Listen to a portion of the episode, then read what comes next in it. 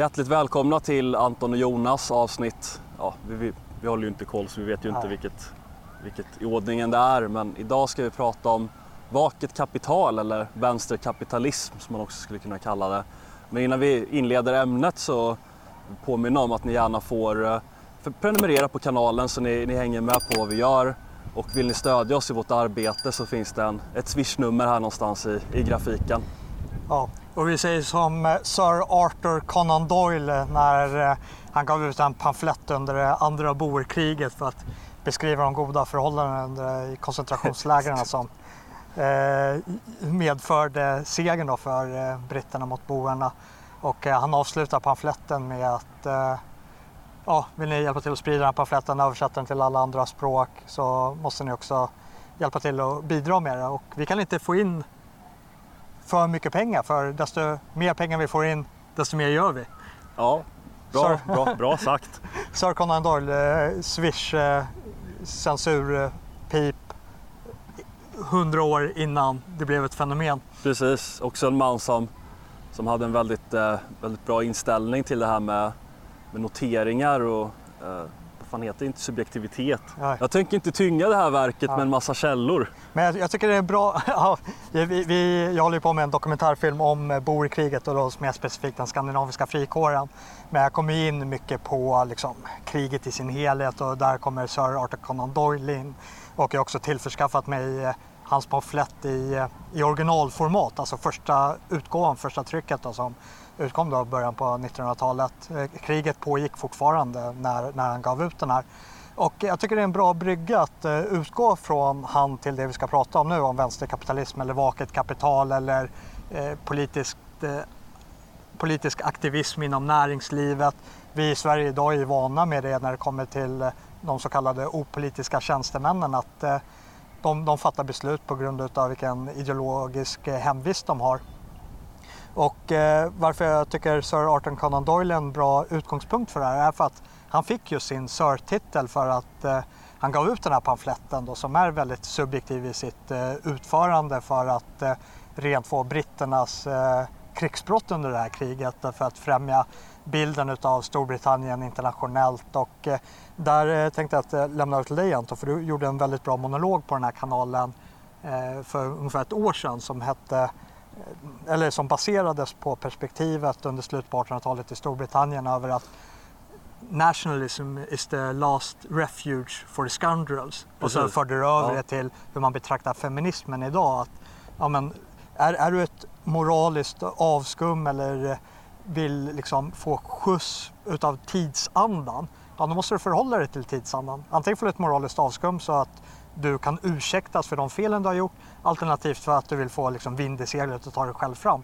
Ja, men på 1800-talets slut i Storbritannien så krävdes det att du var nationalist och i eh, dagens datum i Sverige eller i västvärlden så krävs det att du är för mångfald, att du är feminism med, med mera. Ja men exakt. Eh, det är ett citat från Samuel Johnson, som en känd kulturpersonlighet i England som sa att Patriotism is the last refuge of a scoundrel. Och, och på den tiden var det ju så att om du var en, om du var en kass människa så, så kunde du lite komma undan med det genom att kalla dig patriot och liksom skåla för kungen och eh, vifta med brittisk flagg och så vidare. Och, och, och idag så, så kan du komma undan med mycket eh, genom att kalla dig feminist till exempel. Det, det var ju det som var lite unikt under metoo att eh, det var så många just vänstermän, folk som kallade sig feminister och pratade om jämställdhet och eh, patriarkat och, och alla, de här sakerna som ligger i tiden som, som åkte dit ganska hårt. Och det var ju inte bara en person utan det, det var många. Det var ju dels Fredrik Virtanen då som, som kanske blev det mest kända exemplet men också Oisin Cantwell och Esan Fadakar och Soran Ismail och många fler. Jag kommer inte ens ihåg namnet på alla men det var, det var liksom inte bara en, två eller tre utan det, det bildade ett mönster liksom och det, det var inte så konstigt egentligen för man kan bara förvänta sig det att om det är någonting som är populärt, som, som är liksom värdegrunden i ett samhälle, då kan du förvänta dig att väldigt många kommer bara ty sig till det av, av rent, rent egoistiska skäl. Och det, nu, nu rör vi oss lite på det här individuella planet, vad du som person kan tjäna på att förhålla dig till eh, den dominerande tidsandan. Men för att vi dyker ner lite i, i liksom poddens faktiska ämne över att ja, men här har vi stora delar av näringslivet. Vi har eh, vårt eh, SAS som förhoppningsvis nu kanske går i konkurs och jag säger det liksom med, med, med blandade känslor men det är ju, SAS har ju blivit uppslupad av den här tidsandan och förhåller sig till den på ett helt annat sätt än vad många andra företag gör. Dels kanske för att det finns ett stort statligt ägande i det, att eh, de bedriver reklamfilmer som eh, bespottar vårt kulturarv och med mera. Det blir liksom nästan lite så här ödesironi över hur de släppte den här reklamfilmen som vi eh, diskuterade i ett tidigare avsnitt. Jag kan lägga en länk till det avsnittet här ovan om ni inte redan har sett det. Till att nu faktiskt vara på väg att gå i konkurs. Och det, är, lite synd med coronakrisen för då ser du inte också effekten över hur, vad det är som gör att det, det går dåligt för dem. Mm. Är det, beror det på att eh, deras marknadsföringsavdelning har blivit kapad av eh, politiska aktivister och människor som har en stark identitet åt vänsterhållet eller beror det på att eh, hela flygplansindustrin har havererat? Alltså det, det är inte flyg. Det är inte flyg. Det är så många, det är så mycket att packa upp där men en sak som, om man bara ska göra en liten recap liksom hur det har sett ut historiskt så, så har det sett ut så här att eh, kapitalism är ju någonting som har betraktats som, som höger i vid mening. Att om man är en högerman på något sätt, om man är liberal eller konservativ, då är man för kapitalism i en form eller annan. Kanske inte total oreglerad kapitalism, men någon form av, av kapitalism. Liksom. Och man gillar näringslivet och man upplever kanske att det är en, en separation mellan, mellan staten och, och näringslivet. Där det är liksom staten som är ideologisk och har värderingar och så företagen som representerar någonting neutralt där, där liksom, som handlar om kanske framförallt då att, att göra affärer och tjäna pengar och hålla igång sin verksamhet.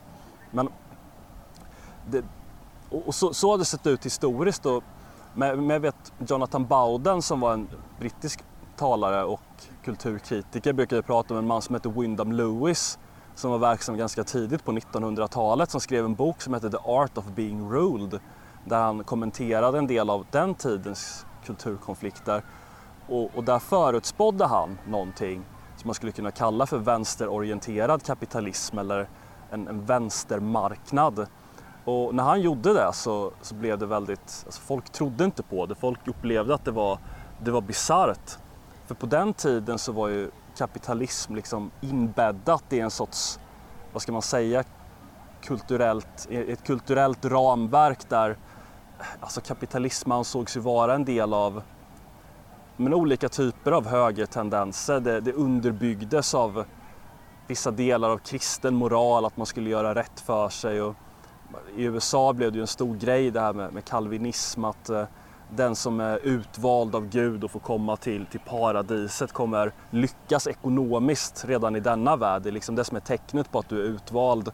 Och, och vilket såklart satte igång en väldigt febril aktivitet, att man skulle lyckas ekonomiskt ja. eftersom det var ett, men, det man skulle komma fram till är att det här representerar någon sorts motsägelse eller pusselproblem till och med. För idag är det ju så här att alla stora företag eh, inom alla branscher, inte bara SAS och flygplansindustrin utan allt från Microsoft till Ben Jerrys och Youtube och Facebook driver en vänsteragenda på precis alla tänkbara sätt. Och de motarbetar högerpolitiker. Och det blir till och med så här att staten måste gå in och skydda yttrandefriheten mot företag, vilket kanske inte alls är vad man skulle förvänta sig därför att någonstans så finns det ju en, lite som jag uppfattar en förutfattad mening att om det är några som ska liksom inskränka yttrandefrihet då är det ju, då är det ju politiker, då är det ju staten och de styrande men i det här fallet så är det ju företag som Youtube och Twitter och Facebook. Det, det går ju längre än det till och med för vi har ju privata företag inom näringslivet som har gått ut och försökt utöva påtryckningar mot till exempel Facebook. Mm. Att de tycker att de inte har tagit, Facebook har inte tagit censuransvaret tillräckligt långt och eh, vi, våra företagare, kommer inte annonsera hos Facebook för inte de skärper sig med att rensa rent i, på deras egna plattform. Men det finns en intressant aspekt i det för vi pratar om kapitalism i form av högerkapitalism om vi nu ska framea det här som vänsterkapitalism. Och det är ju, stommen i det handlar ju om att det är konkurrensutsatt och att du har eh, människor som är någorlunda rationella, som eh, agerar på olika incitament och företagen kommer drabbas negativt om de inte tillgodoser produkten till sina konsumenter och det kommer komma upp andra aktörer som tar över ifall de tillhandahåller en produkt som eh, köparna hellre vill ha för att det är smidigare, billigare, bättre kvalitet eller vad det än må vara. Men den konkurrensutsattheten finns ju eh, även här och eh, för vi då går tillbaka till tidsandan över ja, mångfald, att du ska vara feminist, du ska stå upp för transpersoner och alla de här sakerna.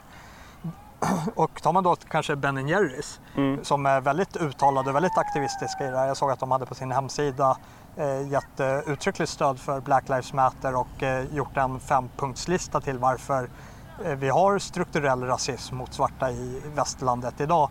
Och jag tänker jag ska gå in och bemöta det där i, i, en monolog vid ett senare skede. Jonas Nilsson destroys Ben Jerrys using facts and logic. Ja, något sånt i alla fall med lite perspektiv. Man kan väl försöka stilmanna deras utgångspunkter och se, se vart, vart de kommer ifrån och sen bara erbjuda en annan infallsvinkel på det och sen se om en rent objektivt får vi ta ett steg tillbaka. Hur förhåller sig de här påståendena som de säger, säger att om det här ligger till grund för den institutionella rasismen. Men det är ju att när Ben Jerrys, om man nu ska ta dem som exempel, och de gör de här utspelen och tar de här väldigt aktiva ställningarna för, för tidsandan, för vi ska kalla den för det, det är att de kanske inte nödvändigtvis gör eh, den kapitalistiska eh, kalkyleringen mellan dem som producent och eh, oss köpare som konsumenter utan många stora industrier och företag arbetar ju också sinsemellan. Och vi vet ju att varför SAS gör de här reklamfilmerna är ju för att HR-avdelningen, marknadsavdelningarna har ju blivit liksom uppslupna av människor som, har, som är individer som har den här vänsteridentiteten och de tar in sig den på, på arbetsplatsen och eh, mycket av businessen som sker för att stärka sin andel på marknaden är ju inte bara mellan dig som producent och konsument utan det är ju att du också får utrymme att växa med andra företag. Att det är business to business och sen i andra led ut till konsumenten.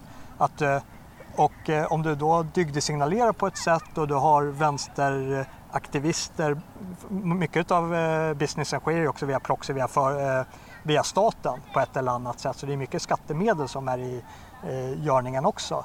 Och eh, har de sänt ut de här signalerna, men vi, eh, vi är ett företag att eh, lita på i de här frågorna och det sitter någon vänsteraktivist på, på det här andra företaget som har ett visst inflytande som kan välja mellan företag A eller företag B över vem de ska göra business med ja, men då kommer de att göra gemensam sak med till exempel Ben Jerrys. Så du menar att det finns en ekonomisk kalkyl bakom det här? Jag tror att det kan finnas en ekonomisk kalkylering till varför de här aktivisterna fortfarande kan få utrymme på bekostnad utav kanske företagets egentliga intresse men att det går att få med sig företagsledningen med eh, vissa resultat över olika former av samarbetspartners. Att man i de här beräkningarna att man kanske bortser konsumenten i första ledet och ser till eh, det egna nätverket, hur man interagerar med andra människor på andra företag. Det, det är ju som att, eh, för, för man nu ska vända på det, vi, vi är ju Sverigevänner. Eh, och vi kommer inte sluta vara Sverigevänner ifall vi ger oss in i näringslivet. Nej, det, det, det kommer ju vara, även fast vi agerar med lojalitet åt företaget vi är på så kommer vi fortfarande inte vilja att vårt företag som vi är verksamma för och kanske älskar och vill det bästa för, men vi vill inte att det företaget ska lyckas på bekostnad av Sveriges väl och ve. Utan vi vill se gärna att de kanske samverkar.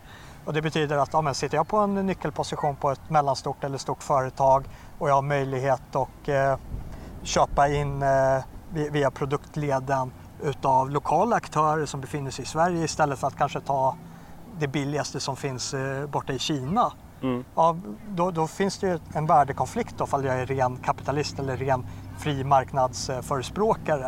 Okej, okay, ja, men vi tar en större kostnad men det gynnar oss i längden på grund av att det stärker vår gruppering och det stärker vårt närområde och eh, mina vänner, grannar som arbetar på det här andra företaget. Jag ser till att deras business rullar och jag kliar deras rygg, de kliar min rygg och vi växer tillsammans istället för att som det är nu till exempel med eh, med norsk lax. Jag vet inte varför jag kom att tänka på det. Vi, vi fångar norsk lax, vi skickar det till Kina för att det ska processas och det skickas tillbaka till Norge eller Sverige för att säljas konserverat. Alltså, jag, för min del, jag hängde fan inte med på allt du sa riktigt. Jag kommer fråga ifall det är något jag undrar. Men... Och hängde inte ni med så ställ, kommentera i kommentarsfältet. Smash that dislike button. Nej men jag, jag för, från mitt perspektiv så är det väl dels är det, dels är det så att den här ekonomiska analysen eller vad som är, vad som är intresset, så här, vad, vad man tjänar på, är ju alltid närvarande i, i företagsvärlden förhoppningsvis. Eller, men jag skulle ändå vilja lägga till någonting där att jag skulle vilja hänvisa till min favorit James Burnham som skrev en bok som heter The Managerial Revolution. Eh, och där förutspår han en, eh, lite vad man skulle kunna kalla ett tredje alternativ till kapitalism och till socialism. Och det är att han förutspår en klass som, som han kallar för the managers. Och det är lite svårt kanske att översätta vad en manager är. När, när den här boken kom ut på svenska så fick den ju jättedumt nog titeln Direktörernas revolution.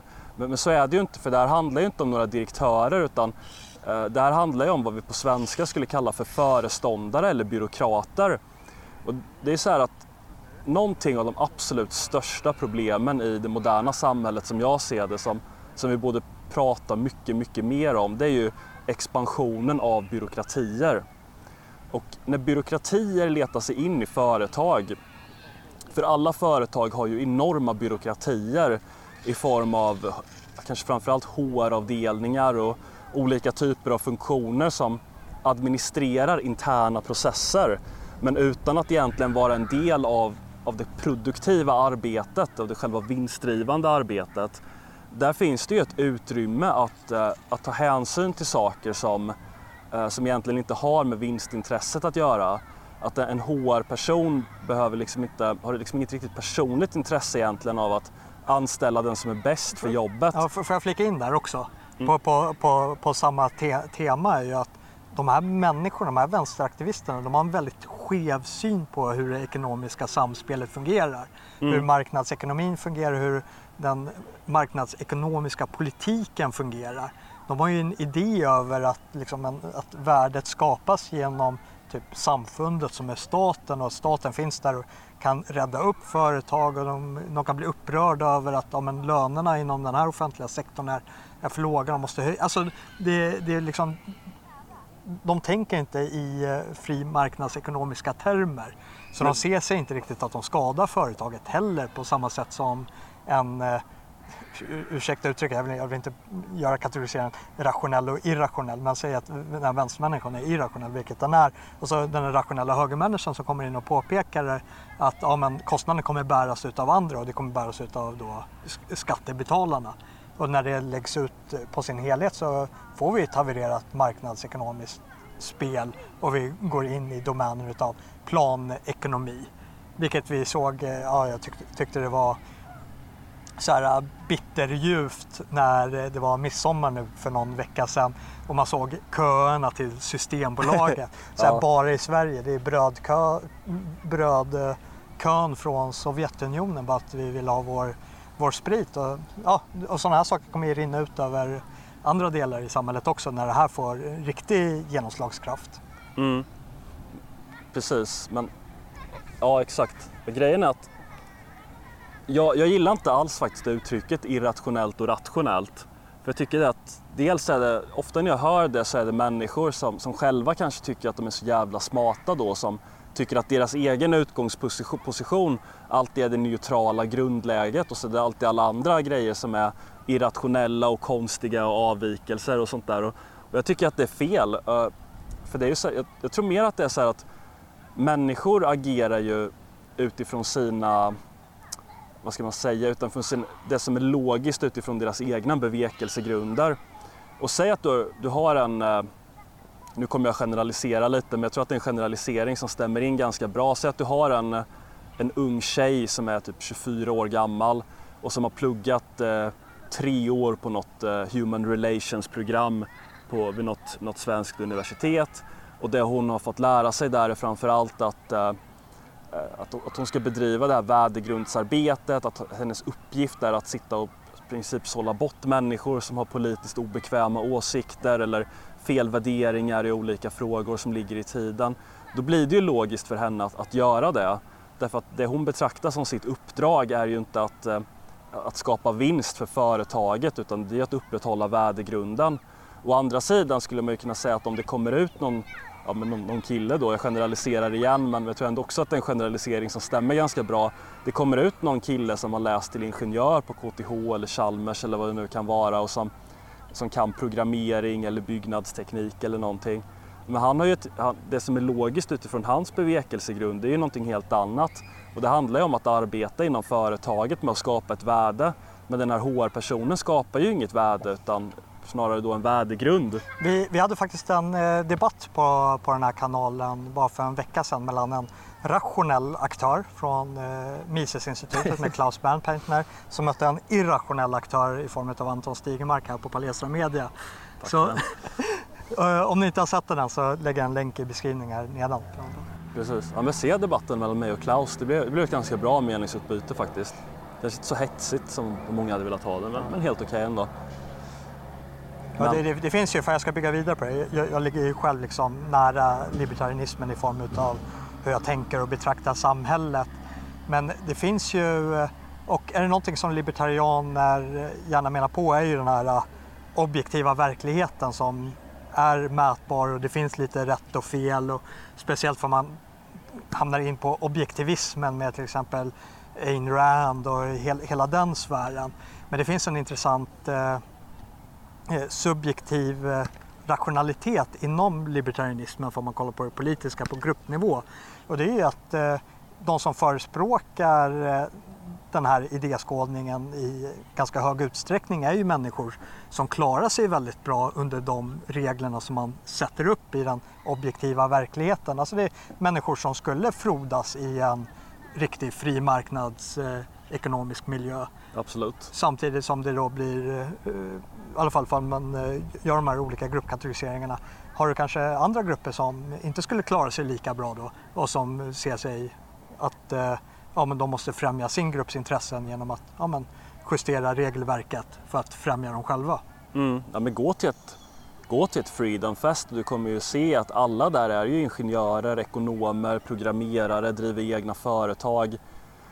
Eller 90 procent är ju det där. Det är ju ingen som jobbar med human relations eller genusvetare eller något sånt där. Det, det händer ju inte.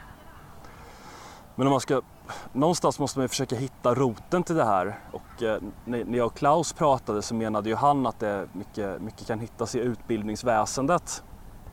Det vill säga att många på, på den mer nationella högen brukar ju skylla på media här, att det är liksom media som har indoktrinerat människor och så men det som Klaus var mer inne på är att det är utbildningssystemet. Och jag är väl benägen att, att hålla med båda egentligen. För, för, det, för, för, det som jag tror att det handlar om är ju någon sorts interdependens eller, eller samspel snarare mellan olika sfärer av samhället. Dels då att... Ja, de, de förstärker ju varandra. Du får en uppfattning från skolan och sen så blir den uppfattningen erkänd av medien du konsumerar. Precis, och alltså, det går inte att komma ifrån att om man tittar vilka, vilka grupper i samhället är det som förespråkar högervärderingar då i någon bred bemärkelse. Att det är ju fringe-grupper liksom som sitter och har någon liten podcast eller någon, någon liten Youtube-kanal någonstans. Och vilka är det som förespråkar andra värderingar, de värderingarna ja. som är rådande? Men de finns och vilka ju... är det som kollar på det? bra, bra idé. Bra, eller bra synpunkt men ja. någonting man kan säga är ju att eh, svenskt utbildningssystem och utbildningssystem i västerlandet överhuvudtaget har ju gjort en jättevänstergir under, under 100 år. Alltså när Herbert Tingsten studerade de här frågorna i början av 1900-talet så kunde han ju konstatera att, att svenskt utbildningsväsende under 1800-talet och fram till 1920 eller något sånt där hade varit en uppvisning i eh, eh nationalistisk och konservativ propaganda. Men det har ju svängt nu, det har ju roterat 180 grader och nu är det ju raka motsatsen.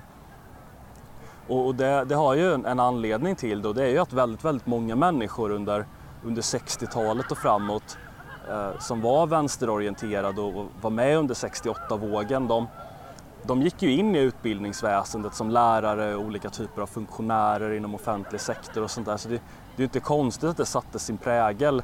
Jag vet när jag, jag var aktiv, i, eller aktiv aktiv, men jag var med i MUF för, för många år sedan, för vad kan det vara, 10-11 år sedan. Ja. Och jag vet att vi skämtade då på någon sån där stämma om att eh, om, om man gick till en högskola och träffade lärarstudenterna så var alla vänster och om man träffade civilekonomerna så var alla moderater. Och, och det där är, alltså det är ju inte ens ett skämt för det är ju faktiskt åt det hållet. Och det är väl lite så, ja, får vi gå tillbaka till näringslivet, att eh, ja, men det är en iakttagelse på från de här Freedoms Fest att ja, men det är ingenjörerna eller ifall vi går in på humanioran inom eh, det akademiska, ja, men det är socialliberaler på sin höjd och så hela vägen ut till Miljöpartiet och Vänsterpartiet. Och så slår det ut det när de går ut i arbetslivet. Ja, men, ja, då de som producerar liksom den faktiska produkten som företaget säljer och sen så har du de mellanmänskliga relationerna internt i företaget och hur de kommunicerar utåt. Att då har de två världarna som möts där någonstans. Mm. Och eh, i och med att eh, det är det som kommuniceras som faller inom humanioran så får vi mycket av den här aktivismen. Absolut. Men då är frågan så här, ja, men hur kommer vi till, eh, till rätta med det? Alltså någonting som, om jag bara skulle peka ut, alltså det är svårt att liksom bara sätta fingret på det här är problemet men, men om jag skulle göra ett försök så skulle jag ju tala om att dels så har det ju funnits en, en idépolitik eller idéspridning som man skulle kunna kalla det där människor som har de här värderingarna dels har satt sin prägel på utbildningssystemet och dels eh, har, alltid, har, har en nästan total närvaro inom populärkulturen. Alltså Hollywood och MTV och musikskapande och i princip all den populärkultur som människor konsumerar under sina formativa år och som i väldigt många fall då bygger upp deras föreställningsvärldar och liksom personliga och generationserfarenheter har de här värderingarna ja, då är det ju inte så konstigt att folk liksom hamnar åt det här hållet. Så det, det är en grej, det är liksom idéerna eller, eller metapolitiken eller vad man ska kalla det.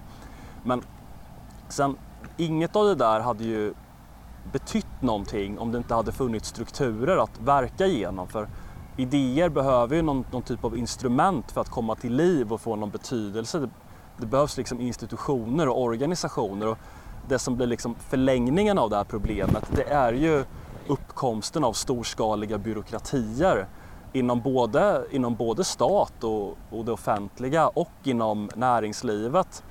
Och då tänker jag framförallt på liksom HR-organisationer och olika PR-grupper och, och, människor som inte är del av den produktiva verksamheten utan som är just någon sorts företagsbyråkrater och sitter och administrerar interna processer.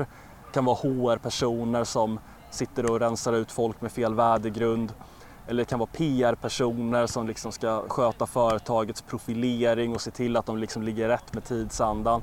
Men också inom staten då att det finns, ett, alltså, det finns så mycket människor som också bara sitter och administrerar interna processer.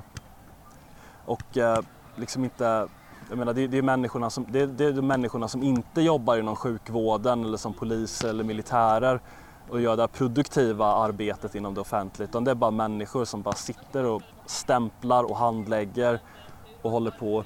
Och, alltså, det är som Robert Conquest sa för många år sedan att om du har en organisation som, som inte är, alltså inom staten, som inte är uttalat höger så kommer den, så kommer den gå åt vänster i princip efter ett tag. Därför att vänsterideologi har alltid en tendens att rationalisera liksom, tillväxt av de här storskaliga byråkratierna än vad, vad till exempel konservatism har. Ja, de, de spelar lite annorlunda också i betraktelsen till det.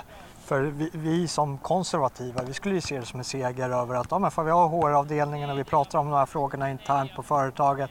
Ja, kan, kan vi få dryfta de här perspektiven? Kan vi ha ett rationellt samtal om det? Får se om det blir triggad av ordet. Men, eh. Och, ja, och det, det, går inte att ha ett rationellt samtal med dem på de här ämnena för de är inte intresserade utav att föra ett samtal. För de, de ser det inte som rätt eller fel eller liksom att vi ska söka någon gemensam sanning utan de ser det mer i perspektiv mellan gott och ont. Och det är liksom så här, du, du eh, för inte en diskussion med eh, någon som eh, hädar det, liksom, det finns liksom inget kompromissutrymme där att eh, låta någon komma till tals. Och, eh, ja, men som ett exempel på det, jag såg att den här, ja, men, vet han som har Afrosvenskarnas riksförbund. Kitambe Sabuni? Ja, han, han gick ut och skrev någon artikel över, ja men så här kan ni eh, prata om eh, ras på företaget. Just det. Men det handlar inte om att ni ska gå in och prata om ras utan det handlar ju om att här kommer predikanten och eh, berättar för er hur, hur ni ska förhålla er till rasfrågan. Mm. Det finns liksom inget utrymme för någon eh, diskussion där överhuvudtaget. Så vänstern spelar ju väldigt fult i de här avseenden. Och det är svårt att bemöta någon som ja, men hela tiden agerar efter en uppsättning regler för dem som ja, är de goda apostlarna och så de spelar mot några som de ser som syndare eller hädare. Samtidigt som eh, vi som konservativa önskar bara, men kan vi inte bara förhålla oss till ett gemensamt regelverk och så spela den här matchen och se hur det faller ut. Mm. Kon- konservatismen är ju... Och Liksom, där kommer man lite in på det där Conquest över att ja, men, har en högre organisation som öppnar dörren för sådana här spelare som skiter i regelverket, ja, men då, då kommer hela organisationen förr eller senare liksom att orientera sig mer eller mer åt det hållet. mm. För att de skiter i det. Ja men verkligen. Och eh, konservatismen är ju, alltså den är inte helt opolitisk men, men om man jämför med vänstern så, så finns det ju ett ointresse för politik. En typiskt konservativ attityd är ju liksom att ja, men när, jag, när jag är på jobbet kan, kan jag inte bara få jobba liksom. Kan jag inte bara få vara snickare eller rondväktare eller jobba på ett lager eller vad fan jag nu håller på Kan inte bara få göra det liksom. Måste, måste det vara en massa värdegrund och Ja. politiska ställningstaganden när jag bara är här och försöker få in mina pengar liksom. Måste det vara en genuscertifierad hammare som spikar in spiken med? Man Ja, måste, precis. måste jag höra någon eh, vänster transperson som teoretiserar i spikandet att ja, men det är som ett uttryck, symboliskt uttryck för penetration och våldtäkt. Eller så här, men inom Försvarsmakten eller så här, bara, kan, kan jag inte bara få vara soldat och, och kräla i leran liksom? Ja. Måste jag höra någon prata om eh, liksom, vad, patriarkala strukturer? Så här.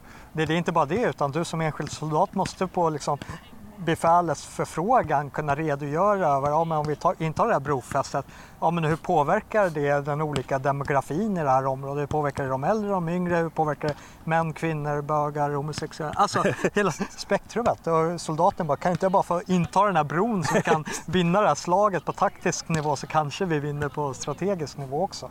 Mm, exakt, så, men, men om man ska liksom komma med något konstruktivt eh, vad man kan göra åt det här så de, dels grundproblemet är att inom utbildningsväsende, media och eh, populärkultur så har det funnits en markant närvaro av, av människor som i ett första steg då har implanterat de här idéerna och, och i ett andra steg så finns det de här storskaliga byråkratierna där den här typen av människor får komma till sin rätt som får liksom utrymme, som får införa sin vilja på andra och så vidare. Så, och, och det är där någonstans som, som jag gillar libertarianismen och, och mycket hellre vill anknyta till libertarianismen, till, till socialism. Sen är ju inte jag full, full libertarian liksom, utan jag vill se så mycket frihet som möjligt men, men inom ramarna för den nationalstat som finns. Men det som är bra med libertarianismen det är ju att den gör rent hus med den här typen av byråkratiska strukturer.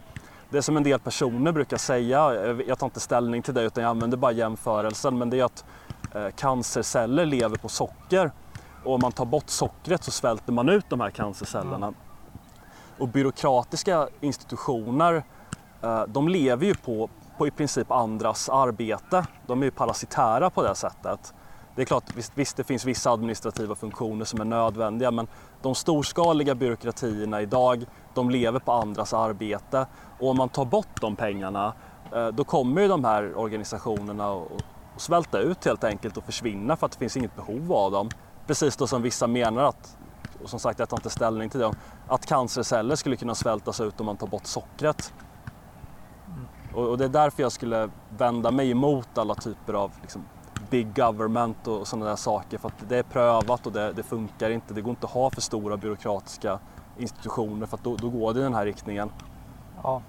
Eh, om ni har massa så här studsljud i bakgrunden så beror det på att eh, den intilliggande volleybollplanen vi sitter på har blivit eh, ockuperat utav eh, Volleybollspelare. ja, i, i ganska stor numerär. Så jag tror, tror vi får börja, börja runda av här snart innan det kommer, kommer mer folk. Men eh, på, på samma tema där, för man pratar om incitamentstrukturer så har det ju också kommit olika initiativ över att ja, man pratar om så här, second vote. Okej, vi röstar i riksdagsvalet över hur vi vill forma samhället, främja samhället i den riktningen vi vill se. Och eh, the second vote är ju vad vi röstar med plånboken över vilka produkter vi går och köper. Att det blir allt mer viktigare i en större utsträckning. Mm. Alltså, köper vi en värdegrundscertifierad Ben Jerry-glass som står upp för BLM och eh, står liksom bakom eh, det kollektiva skuldläggandet mot eh, värdbefolkningen i väst. Eller eh, köper man en annan mer, ja, kanske lokalproducerad produkt. Ja, det, det, det som man kan invända mot det är ju att man kommer till butiken och det finns bara Ben Jerry glassar.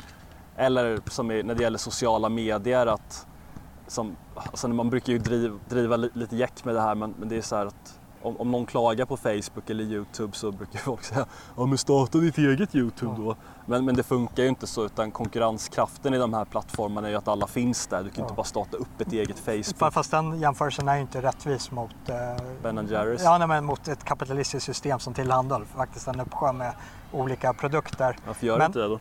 Jag, jag köper ju eh, annan Ben Jerrys. en gång i tiden men eh, aldrig mer. Men eh, vad jag tänkte jag säga nu? Kom, kom jag om mig på, på dina sidospår. Ja just det, ja, det, det går inte att jämföra Ben Jerrys med Youtube-plattformarna eller Facebook. Det, det, det bedrivs ju en eh, censurering på grund av ja, men politisk bias utav de aktivister som sitter på de plattformarna samtidigt som de håller ett eh, lagstöd för att de inte ska kunna hållas ansvariga för vad som skrivs på deras plattformar. Alltså, plattformen kan inte hållas ansvarig ifall det bedrivs illegal verksamhet eh, i form av eh, riktig hets mot folkgrupp till exempel. Eh, om du begår hets mot folkgrupp på Facebook så är det du som enskild användare som eh, åker dit på det. Till skillnad från om du skriver ett inlägg till Aftonbladet och Aftonbladet trycker det om då är det Aftonbladet som blir dömda för det. Men eh, är det en plattform som inte går in och editerar innehållet, ja men då är det den enskilda eh, personen som har skrivit det som åker dit för det.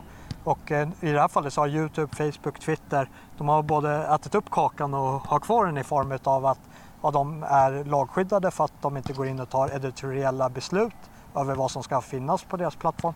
Samtidigt som de går in och faktiskt tar editoriella beslut över vilka lagliga åsikter som ska finnas där.